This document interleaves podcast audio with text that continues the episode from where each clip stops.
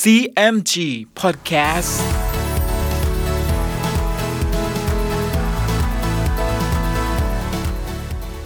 สวัสดีครับคุณผู้ฟังขอต้อนรับเข้าสู่ CMG Podcast กับผมดรพันธการธานนท์นะครับ เรายังอยู่กับเรื่องราวของสามก๊กผ่านหนังสือเรื่องสามก๊ก Romance of the Three Kingdoms ฉบับย่อ เรียบเรียงโดย สาระบุญคงสำหรับตอนนี้นะครับเดินทางมาถึง EP ที่ 10 เรื่องราวจะเป็นอย่างไร ติดตามได้ใน CMG Podcast วันนี้ครับ ตอน ลิฉุย กุยกี ย่ำยีฮ่องเต้ ฝ่ายลิฉุย กุยกี เตียวเจ หวนเตียว ทหารต่างโต๊ะ ที่หนีไปอยู่เมืองเซียงไส ได้แต่งหนังสือไปขอสวามิภักดิ์กับอองอุ่นแต่อองอุ่นไม่ยอมรับการขออ่อนน้อมของขุนศึกทั้งสี่นายนี้ ลิฉุย กุยกี เตียวเจ และหวนเตียว จึงตัดสินใจที่จะหลบหนีกันต่อไป แต่กาเซียงซึ่งเป็นที่ปรึกษาก็แนะนำให้ไปเกลี้ยกล่อมชาวเมืองเซียงไส แล้วประจบกับกองทัพเรายกไปทำการที่เอาเมืองเตียงฮัน ถ้าได้เมืองแล้วจึงจะให้ข้าอ้องอุ่นเสีย และท่านทั้งสี่คนนี้จึงจะได้ทำราชการในเมืองหลวงสืบไป แม้ไม่สมคิดจึงพากันหนีลิฉุย กุยกี เตียวเจ และหวนเตียว ไปกระทำการตามที่กาเซียงแนะนำซึ่งชาวเมืองเซียงไซ ก็มาเข้าร่วมด้วยประมาณ 15หมื่นขุนศึกทั้งสี่จึงยกทัพไปทำการแก้แค้นอองอุ่น ครั้นไปถึงกลางทาง พบงิวฮูบุตรเคยต่างโต๊ะ คุมทหารห้าพันจะไปแก้แค้นอองอุ่นนายทหารทั้งสี่นายจึงให้งิวฮูเป็นทัพหน้า แล้วยกไปใกล้จะถึงเมืองเตียงหัน ฝ่ายอองอุ่นครั้นรู้ข่าวดังนั้น จึงปรึกษากับลิโป้ว่า ซึ่งลิฉุยกุยกียกมาดังนี้ เราจะคิดประการใด ลิโป้จึงให้ลิซกคุมทหารออกไปรบ ลิซกนั้นยกออกมาพบทัพงิวฮูได้รบพุ่งกันเป็นสามารถงิวฮูเห็นจะต้านทานไม่ได้ก็พาทหารถอยมา แต่ด้วยความประมาทของลิซกงิวฮูจึงยกทัพกลับมาปล้นค่ายของลิซกได้ในคืนนั้นลิซกจึงหนีกลับไปที่เมืองเตียงฮัน แต่ลิโป้ก็สั่งลงโทษลิซกด้วยการประหารชีวิต ครั้นเวลารุ่งเช้า ลิวโป้ก็ยกทหารออกไปต่อรบงิวฮูงิวฮูสู้ไม่ได้จึงแตกหนีไป แต่ในขณะที่งิวฮูกำลังหลบหนี คนสนิทของงิวฮูก็หักหลังเขา แล้วตัดศีรษะของงิวฮูไปมอบให้กับลิโป้ในเมืองเตียงฮัน เมื่อกำจัดงิวฮูได้แล้ว ลิโป้ก็จัดแจงทหารยกกองทัพไป เมื่อพบลิฉุย กุยกี เตียวเจ หวนเตียว เขาก็ขับม้า และพาทหารเข้าไล่โจมตี ทหารลิฉุยกุยกีไม่ทันเตรียมตัว ก็แตกพ่ายไปทางประมาณ 500 เส้น กระทั่งถึงเขาแห่งหนึ่ง จึงให้ตั้งค่ายมั่นลงไว้ ลิฉุยจึงคิดอุบายให้กุยกี คุมทหารไปคอยสกัดทาง ซึ่งจะเข้าไปในเมือง ส่วนตนเองนั้นจะคุมทหารรบล่อ ถ้าได้ยินเสียงม้าล่อก็ให้ขับทหารเข้ารบ ถ้าได้ยินเสียงกลองก็ให้ทำเป็นถอยทหาร และเตียวเจหวนเตียวนั้น ให้คุมทหารแยกกันเข้ารบเมืองเตียงหานเป็นสองด้าน เห็นลิโป้จะเสียทีเป็นมั่นคง ฝ่ายลิโป้ก็ยกตามมาถึงท้ายเขา พบกองทัพลิฉุยได้รบกันเป็นสามารถลิฉุยจึงให้ตีกลองแล้วถอยทหารขึ้นไปบนเนินเขา ลิโป้ก็ตามรบขึ้นไป ครั้นเห็นทหารลิฉุยยิงเกาทัน ทิ้งก้อนศิลาลงมาดังหาฝน ลิโป้ก็ถอยทหารลงมา ฝ่ายกุยกีแลเห็นดังนั้น ก็ให้ตีมาล่อยกทหารเข้าไป ลิโป้ก็ให้กลับหน้ามารบ ฝ่ายกุยกีก็ให้ตีกลอง แล้วถอยทหารมา ลิฉุยก็ยกทหารลงมาจากเนินเขา เข้ารบด้วยลิโป้แล้วถอยมา จากนั้นกุยกีรบกระหนาบเข้ามา ลิฉุย กุยกี รบยั่วลิโป้อยู่ถึง 3 วัน 3 คืน ลิโป้มีรู้ที่จะป้องกันรบพุ่งข้างไหน จะถอยไปก็มีได้ แต่พอได้ทราบข่าวว่าเตียวเจและหวนเตียวนำกำลังทหารอีกส่วนหนึ่งล้อมเมืองเตียงหันไว้ได้แล้ว ลิโป้ก็คุมทหารรบฝ่าหักออกไป ครั้นมาถึงเมืองเตียงหัน ทหารของลิโป้นั้นกลัวความตาย ก็ไปเข้าด้วยเตียวเจ หวนเตียวเป็นอันมาก ลิโป้จึงจำต้องพาทหารรุนเรไปมาอยู่ถึงสองสามวัน ฝ่ายลิบ้อง อ่องหอง เป็นขุนนางอยู่ในเมืองเตียงหัน เป็นพักพวกต่างโต๊ะ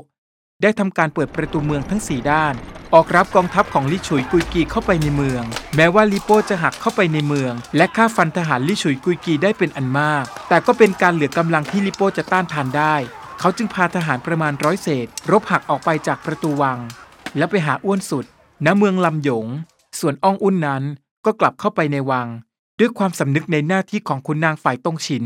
ซึ่งต้องพิทักษ์พระเจ้าแผ่นดิน ฝ่ายลี่ฉุย กุยกี เตียวเจ หวนเตียว ซึ่งหักเข้าไปในเมืองนั้น ก็ฆ่าฟันขุนนางและทหารเสียเป็นอันมาก แล้วยกเข้าถึงในพระราชวัง แลลิฉุยกับกุยกีก็ใช้กระบี่ฟันอองอุ่นถึงแก่ความตาย แล้วให้ทหารไปจับบุตรภรรยา ญาติพี่น้องอองอุ่นมาฆ่าเสียสิ้น และอาณาประชาราชในเมืองหลวง ครั้นรู้ว่าอ่องอุ่นตายก็ชวนกันร้องไห้ เมื่อได้รับชัยชนะเช่นนี้แล้ว ลิฉุย กุยกีและคณะ ก็เขียนหนังสือถวายพระเจ้าเฮียนเต้ ความว่า ให้ลิฉุยเป็นที่ กีจงกุนหรือนายทหารใหญ่กองใน แล้วเป็นผู้สำเร็จราชการด้วย ส่วนกุยกีนั้นเป็นที่หอจงกุนหรือนายทหารกองหลัง แล้วว่าที่จางวางขุนนางทั้งปวงด้วย ส่วนเตียวเจและหวนเตียวนั้น เป็นนายทหารซ้ายขวา พระเจ้าเฮียนเต้ก็ประทานให้ ครั้นลิฉุยกุยกีได้รับสั่งแล้วก็ออกมาตั้งอยู่นอกวัง และสั่งให้เตียวเจกับหวนเตียว ไปรักษาเมืองฮองหลง อันเป็นเมืองหน้าด่านสำคัญ ส่วนขุนนางทั้งหลายที่มีส่วนช่วยเหลือให้ลี่ฉุย กุยกีได้รับชัยชนะเช่นนี้ ก็ได้รับตำแหน่งเป็นขุนนางด้วยกันทั้งหมด ลี่ฉุย กุยกี สั่งให้ทหารไปสืบเสาะ เก็บเอากระดูกของต่างโต๊ะ มาให้แต่งการศพอย่างที่มหาอุปราช แล้วให้แห่ออกไปจะฝังศพไว้ตามธรรมเนียม แต่ก็เกิดลมพายุพัดหนัก และฟ้าผ่าถูกศพ จนกระทั่งกระดูกของต่างโต๊ะ กระจายหายไปสิ้น ซึ่งเกิดเหตุทั้งปวงนี้ เพราะต่างโต๊ะทำการหยาบช้าต่อแผ่นดิน เมื่อลิฉุยกับกุยกีกุมอำนาจรัฐไว้ได้เช่นนี้แล้ว พวกเขาก็ทำการกำเริบหยาบช้าต่างๆ จนกระทั่งอาณาประชาราชได้รับความเดือดร้อนเป็นอย่างยิ่ง ราชการเมืองก็ผันแปรฟั่นเฟือนไป เมื่อบ้านเมืองวิปริตไปเช่นนี้ ม้าเทงเจ้าเมืองเสเหลียง กับหันซุยเจ้าเมืองเป้งจิ๋วจึงนำกองทัพของทั้งสองเมือง อันประกอบไปด้วยกำลังทหารนับแสนนาย กรีธาทัพไปที่เมืองหลวง โดยมีม้าฮูตงเซียว และเลาเฉีย ช่วยกระทำการอยู่ภายในเมือง ฝ่ายลี่ฉุย กุยกี เตียวเจ หวนเตียว เมื่อได้ทราบข่าวการศึกนี้แล้ว ก็เรียกประชุมบรรดาขุนนาง เพื่อปรึกษาถึงแผนการรบ กาเซียงผู้เป็นที่ปรึกษาจึงว่าม้าเทง หันซุยยกมานั้นเป็นทางไกลกันดารเราจะรักษาหน้าที่ไว้ ให้ยกเข้าล้อมถึงเชิงกำแพง ถ้าเห็นว่าขาดสเสบียงลงแล้ว จึงให้ยกทหารออกโจมตี ก็จะจับม้าเทงกับหันซุยได้โดยง่าย แม้ว่ากาเซียงจะแนะนำแผนการรบที่เหมาะสม กับสถานการณ์ให้กับลิฉุยกุยกี แต่ขุนศึกลิบ้องกับอองหองก็ไม่เห็นด้วย และอาสาที่จะนำกำลังทหารออกไปรวมรันกับม้าเท่งและหันซุย โดยที่ลิบ้องและอองหอง กล่าวกับกาเซียงว่า ถ้าเราออกไปไม่ได้ศีรษะมาเท่งกับหันซุยเข้ามา ท่านจงตัดศีรษะเรานี้แทนเถิด แต่ถ้าได้ศีรษะในทัพทั้งสองนั้นเข้ามา ท่านจงตัดศีรษะท่านให้แก่เรา ฝ่ายกาเซียงก็ตอบว่า ท่านทั้งสองจะอาสาออกไปรบก็ตามใจเถิด แต่เขาเจียวจิตนั้น ห่างไกลเมืองหลวงประมาณ 2,000 เส้น อยู่ฝ่ายตะวันตก มีทางจำเพาะเดินตามซอกเขา ขอให้เตียวเจหวนเตียว คุมทหารไปซุ่มอยู่ตำบลนนั้นให้จงมาก ภายหลังท่าลีบ้อง องหองเสียทีมาประการใดก็จะได้ช่วย ลิฉุยกุยกีจึงตอบว่า ซึ่งจะให้เตียวเจหวนเตียวยกออกไปตั้งอยู่หน้าซอกเขานั้นเราไม่เห็นด้วย แล้วลิฉุยกุยกีจึงเกณฑ์ทหารจำนวน 15,000 นายให้ลีบ้อง กับองหองออกไปรบกับม้าเทงและหันซุย ครั้นเวลารุ่งเช้า นายทหารทั้งสองฝ่าย ก็ยกทหารออกตั้งอยู่นอกค่าย ม้าเฉียวผู้เป็นบุตรม้าเทงอายุได้ 18 ปี ก็ถือทวนขับม้าฝ่าทหารออกไปรบกับอองหองขุนศึกทั้งสองต่อสู้กันได้เพียงห้าเพลง ม้าเฉียวก็เอาทวนแทงอองหองตกม้าตาย และม้าเฉียวก็ถมเข้าจับลีบ้องได้ จึงเอามาให้แก่บิดา และทหารของม้าเทงและหันซุยได้ทีดังนั้น ก็ไล่ฆ่าฟันทหารลีบ้องล้มตายเป็นอันมาก จากนั้นม้าเทงก็ยกทหารเข้าไปตั้งค่าย อยู่ใกล้เมืองเตียงหัน แล้วให้เอาลีบ้องไปฆ่าเสีย ตัดเอาศีรษะเสียบไว้หน้าค่าย ฝ่ายม้าใช้จึงเอาเนื้อความมาบอกกับลี่ฉุย กุยกี ทั้งสองจึงระลึกถึงคำเตือนของกาเซียง